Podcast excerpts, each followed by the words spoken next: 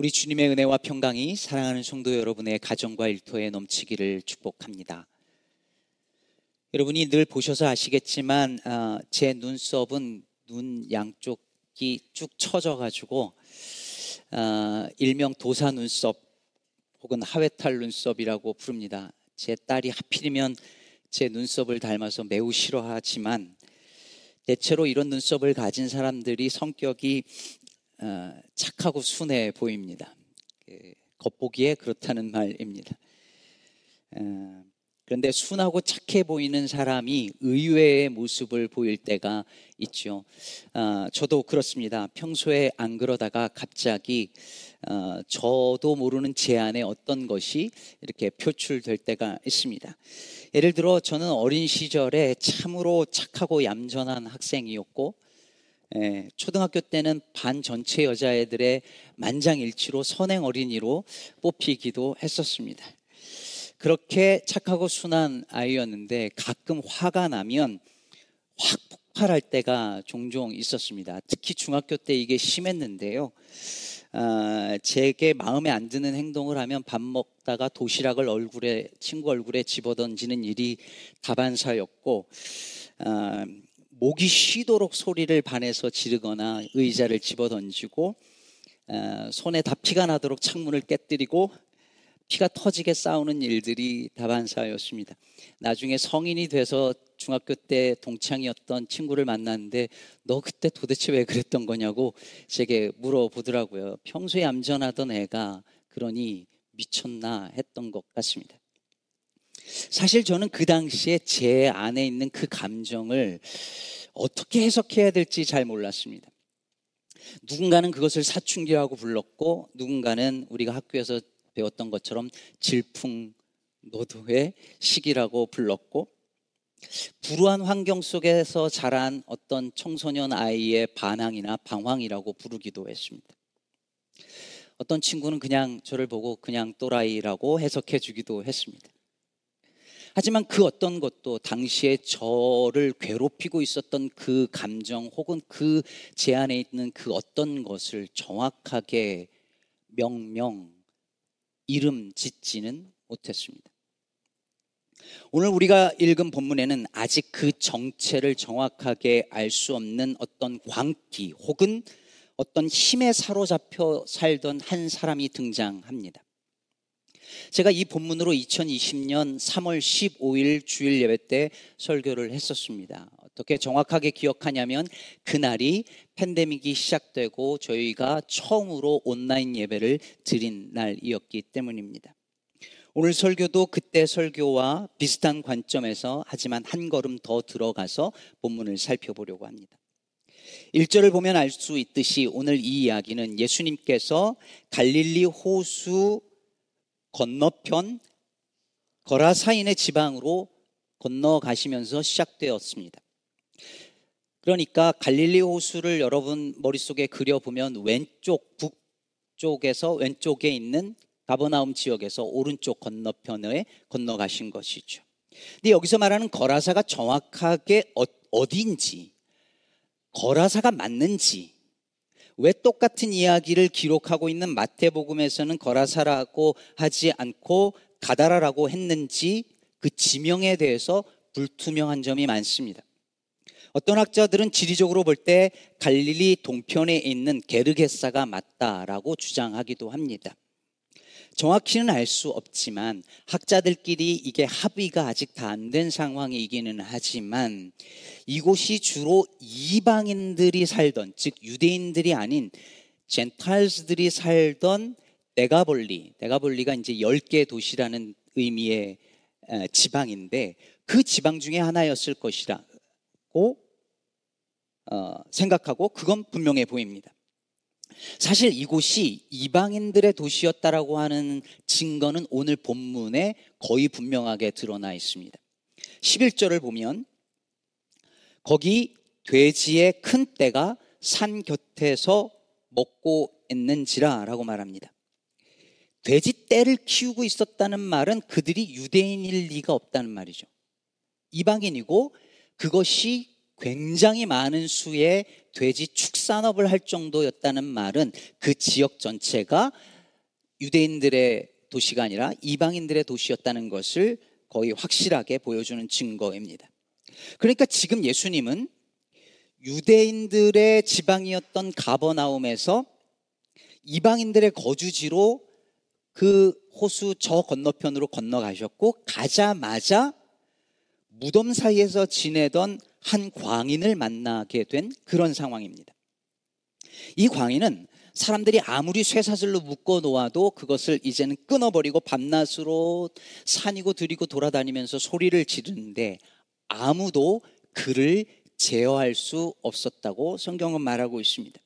근데 오늘 이 사람이 예수님 앞에 와서 무릎을 꿇고 결국 예수님이 그를 장악하고 있었던 귀신을 내어 쫓으시는데 하필 그 귀신들을 돼지떼에게 들어가게 하고 그 돼지떼가 거의 2천 마리 되는 돼지떼가 바닷속으로 들어가 수장되면서 돼지는 도대체 무슨 죄냐라고 물어보는 분들이 많이 계십니다.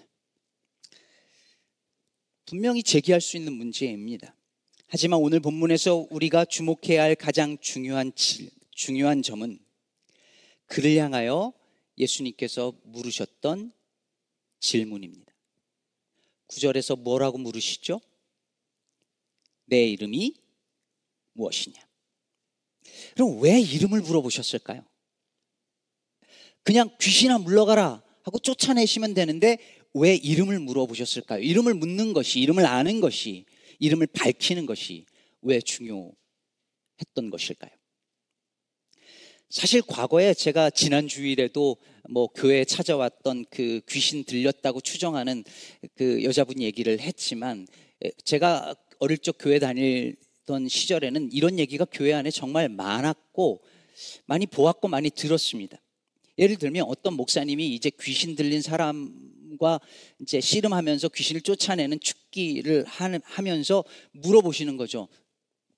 너 이름이 뭐냐? 이렇게 물어보면 귀신 들린 사람 귀신 들렸다고 추정되는 그 사람이 다른 목소리로 음, 나얘 삼촌인데 뭐 이렇게 얘기를 한다는 거예요.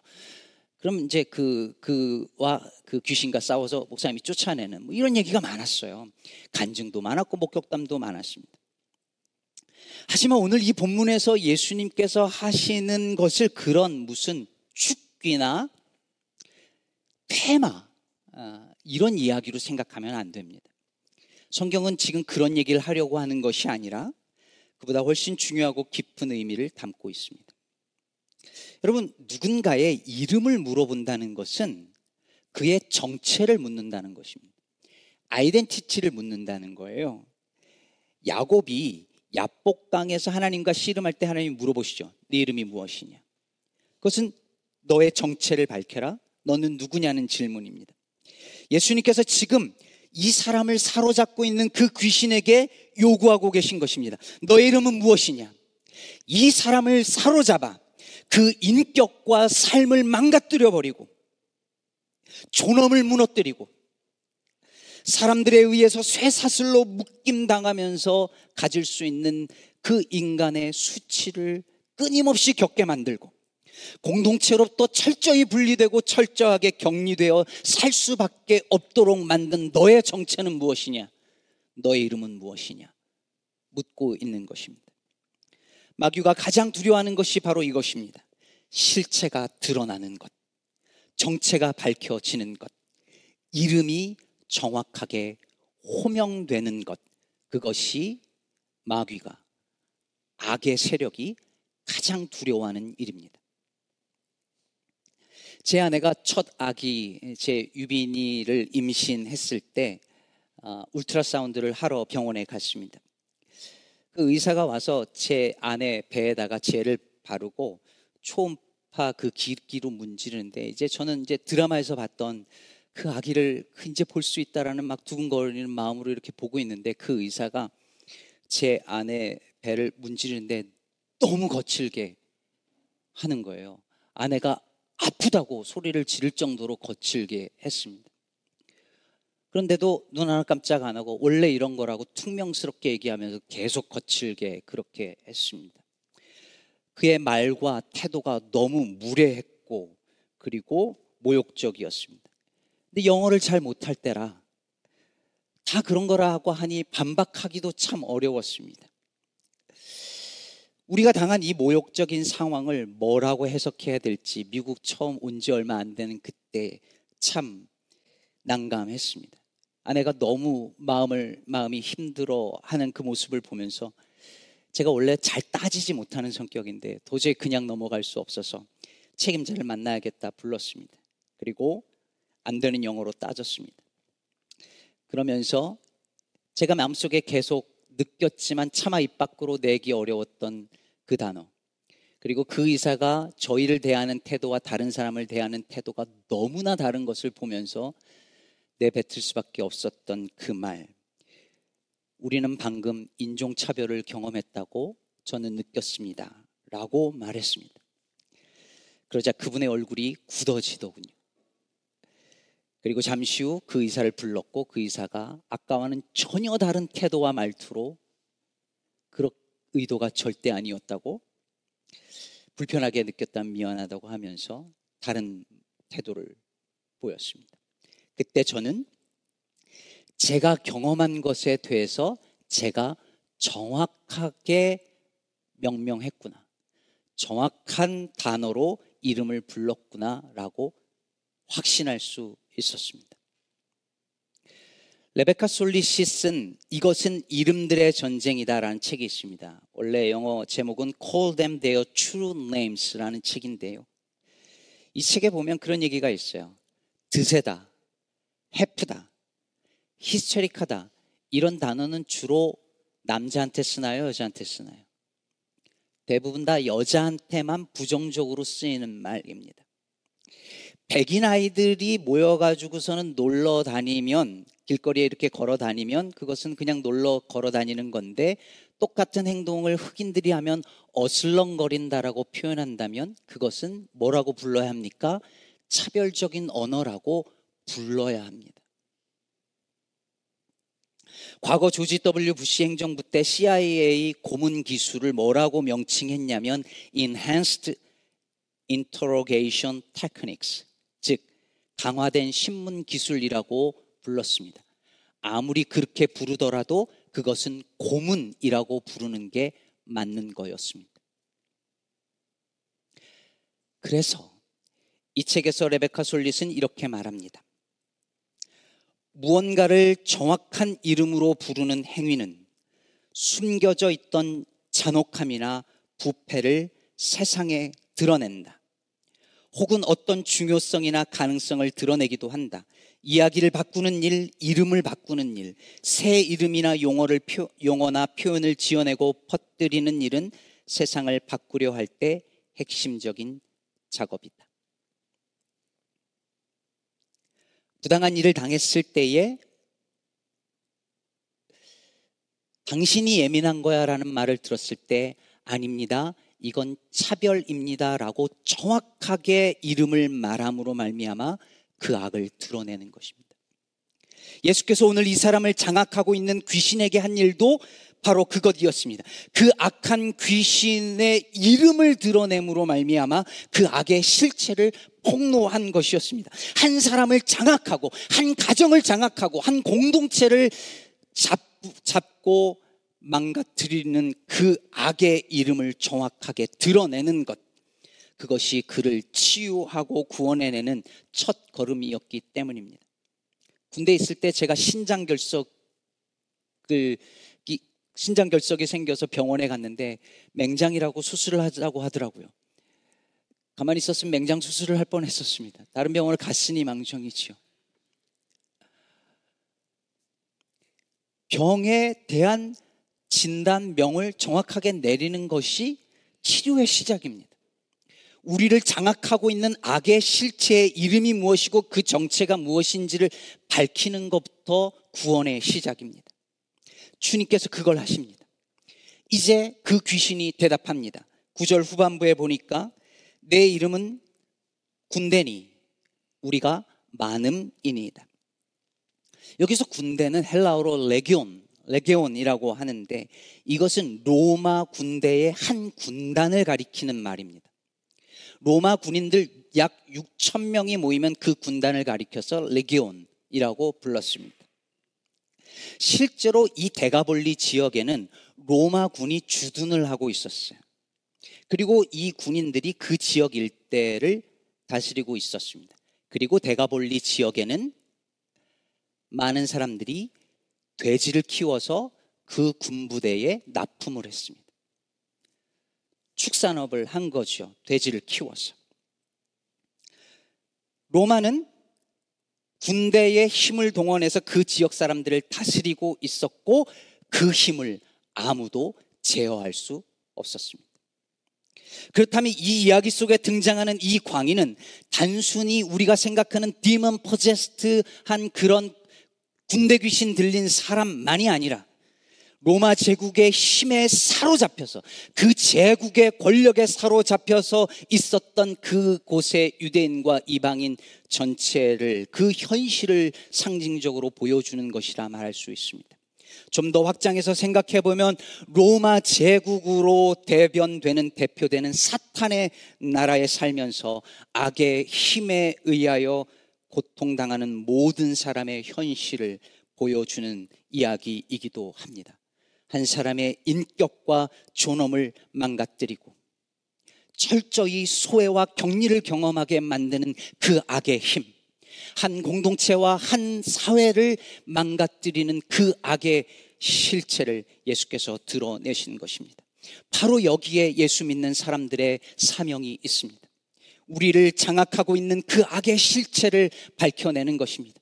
한 영혼을, 한 인격을 망가뜨리는 그 악의 정체를, 우리 가정을, 우리 아이들의 미래를 한국과 미국과 그리고 이 세계의 그 수많은 사람들의 삶을 망가뜨리고 있는 그 악의 이름이 무엇인지 정확하게 부르는 것입니다. 신문을 펼쳐 들고 이 나쁜 놈 하고 끝나는 것이 아니라 그 뒤에 무엇이 있는지를 우리는 보아야 합니다. 올해 미국 대선이 있기 때문에 이제 앞으로 난민, 난민 이슈와 그리고 이민자 관련된 뉴스가 쏟아져 나오면서 도마 위에 오르게 될 것입니다. 어떤 이들은 난민들이 미국으로 쳐들어온다라는 표현을 쓰기도 하고 불법 이민자들이 우리의 일자리를 빼앗아 간다고 말하기도 합니다. 제가 시카고 와서 5년 이상 불법 이민자, 불법 체류자라는 말 쓰지 말자고 그렇게 얘기를 해도 사람들이 잘 안 고쳐집니다. 이제 미국 언론에서 illegal 뭐 이미그런트 이런 말 사라지고 다 undocumented 이미그런트라고 쓰고 있는데 한국 언론만 유독 계속해서 불체자라는 표현을 쓰는 건 너무 안타깝습니다.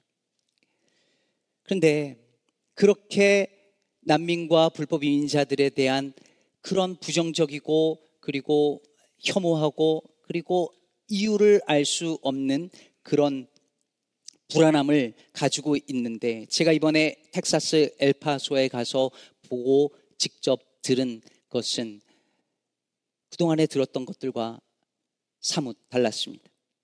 여러분 혹시 데리언 갭이라고 들어보셨나요? 다리엔 갭이라고 부르기도 합니다. 지도를 보시면 에리안 갭은 저 초록색에 해당하는 부분인데요. 저쪽 남쪽 콜롬비아 쪽에서 파나마 사이에 위치한 거대한 지협입니다. 열대 우림과 늪지대가 약 160km가 이어지는 매우 위험한 곳입니다.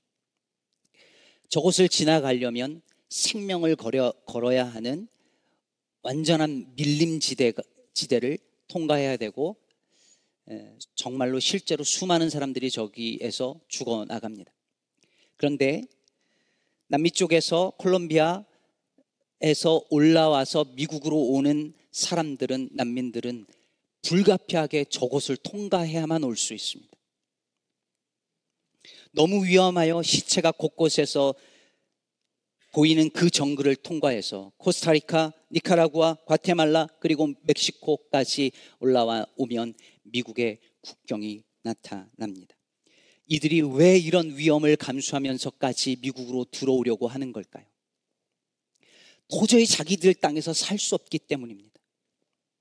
극심한 가난과 갱들의 협박, 그리고 여러분들 아시겠지만 중남미 지역에 형성되어 있는 카르텔들이 이들에게 매일 요구하는 것을 주지 않으면 너의 아내와 너의 딸을 강간하고 죽이겠다고 협박에 그치는 것이 아니라 실제로 그런 일들이 매일 일어나는 상황 속에 놓여져 있습니다. 만약에 저와 여러분이 그곳에서 태어났다면 다른 대안이 있겠습니까? 없습니다. 살기 위해서라도 올라와야 합니다. 무슨 아메리칸 드림을 꿈꾸면서 그 난민들이 여기 오고 있는 게 아닙니다. 살려고 오는 것입니다.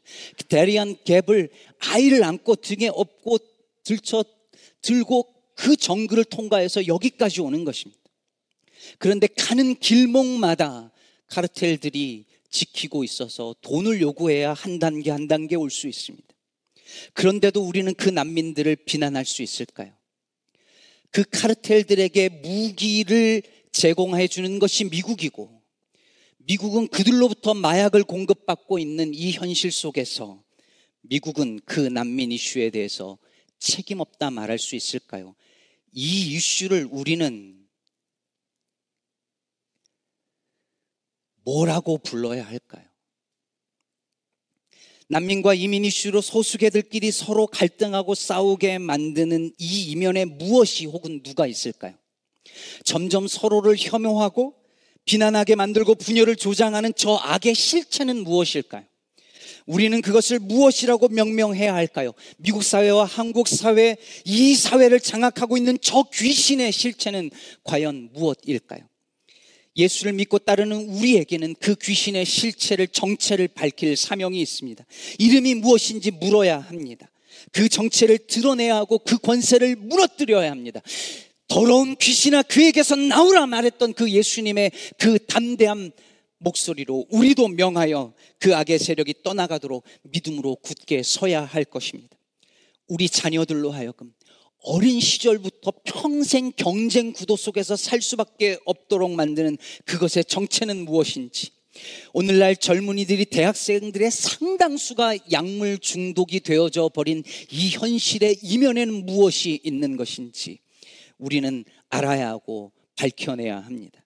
청년들을 믿음의 자리에서 빼어나가게 하고 교회로부터 멀어지게 만드는 그것은 무엇인지 알아내야 하며 그들에게 세속적인 욕망을 심어 주어서 평생 돈의 노예가 되어 살도록 만드는 그 악의 이면에 누가 있는지 무엇이 있는지 알아내야 합니다. 나이가 들고 병이 들면 소외를 경험하는 것이 자연스러운 일이라고 믿게 만드는 이 사회는 어떻게 된 사회인지 사회적으로 돌봐야 할 사람들을 개인의 역량과 돈의 있고 없음에 맡겨버리고 기관에 맡기는 것이 자연스러운 이 현상이 절대 당연한 것이 아닌 것을 알고 그 실체를 밝혀내야 합니다. 그게 시작입니다. 예수께서 그 귀신의 정체를 밝히시고 그 군대 귀신을 나가게 하심으로 이제 그 사람을 구원해 내십니다. 15절을 보면 그 귀신 들렸던 자, 곧 군대 귀신 집혔던 자가 옷을 입고 정신이 온전하여 앉은 것을 사람들이 보았다고 말합니다. 그를 사로잡고 장악하고 있던 것에서 벗어나 그 인격과 인간으로서의 존엄이 회복된 것입니다. 사탄의 나라에 잡혀 있던 자를 하나님이 예수께서 구원해 내셔서 하나님의 나라로 옮겨 주신 것입니다. 이것이 예수 믿을 때 일어나는 일입니다. 이것이 예수 믿을 때 일어나야 하는 일인 줄로 저는 믿습니다. 무언가에 장악되어 한 사람의 마음이 다 망가지고 삶이 망가지고 하나님이 우리에게 심어 주었던 그 아름다운 하나님의 형상이 무너지고 한 가정이 무너지는 한 사회가 무너지는 이 사회 속에서 그 정체를 실체를 드러내고 우리를 건져내 주시는 그 일을 주님께서 우리, 우리에게 행하고 계시는데 그 일을 우리와 함께 하고자 하십니다. 말씀을 맺으면서 예전에 김완 작가가 쓴 죽은 자의 집 청소라는 책을 소개해 드렸는데 혹시 기억하시는지 모르겠습니다. 김완 작가가 하는 일이 특이하지요. 혼자 살다가 죽은 사람의 집을 청소해 주는 것이 이 작가의 직업입니다. 정말 가슴 아픈 죽음들이 이 책에 많이 소개되어지는데 한 챕터에 보면 저 외딴 시골집에서 혼자 사는 사람의 죽음을 보면서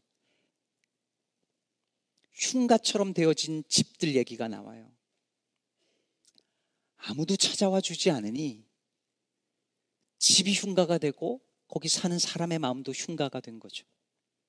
사람들이 죽은 사람의 집을 청소하면 혹시 귀신 만나지 않느냐고 물어본대요.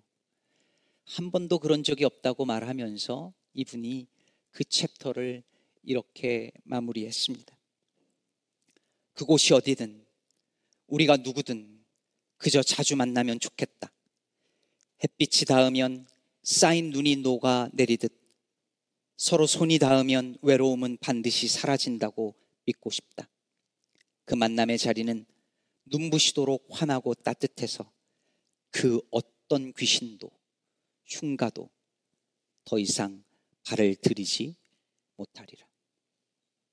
저는 오늘 본문에 나오는 이 지역 사람들이 한 사람이 회복되어지는 것을 보고 기뻐하는 것이 아니라 고쳐주신 예수님을 쫓아내고자 한 그 장면을 보면서 이 사람이 이렇게 된 것은 누구 때문이었을까? 한 사람을 쇠사슬로 묶어서 격리시켜 버리고자 하는 그 사회 때문은 아니었을까 생각했습니다. 한 사람의 마음을 흉가로 만들었던 사회 때문은 아니었을까요? 그렇게 무덤가에서 살던 그 광인이 예수를 만나 그 삶의 귀신이 떠나갔던 것처럼 매일 예수를 만나고 믿음의 식구를 만남으로 우리를 붙잡아 장악하려고 하는 그 악한 세력이 우리 안에 한 발자국도 들여 놓지 못하는 역사가 주님의 은혜로 우리 안에 있게 되기를 간절히 바랍니다.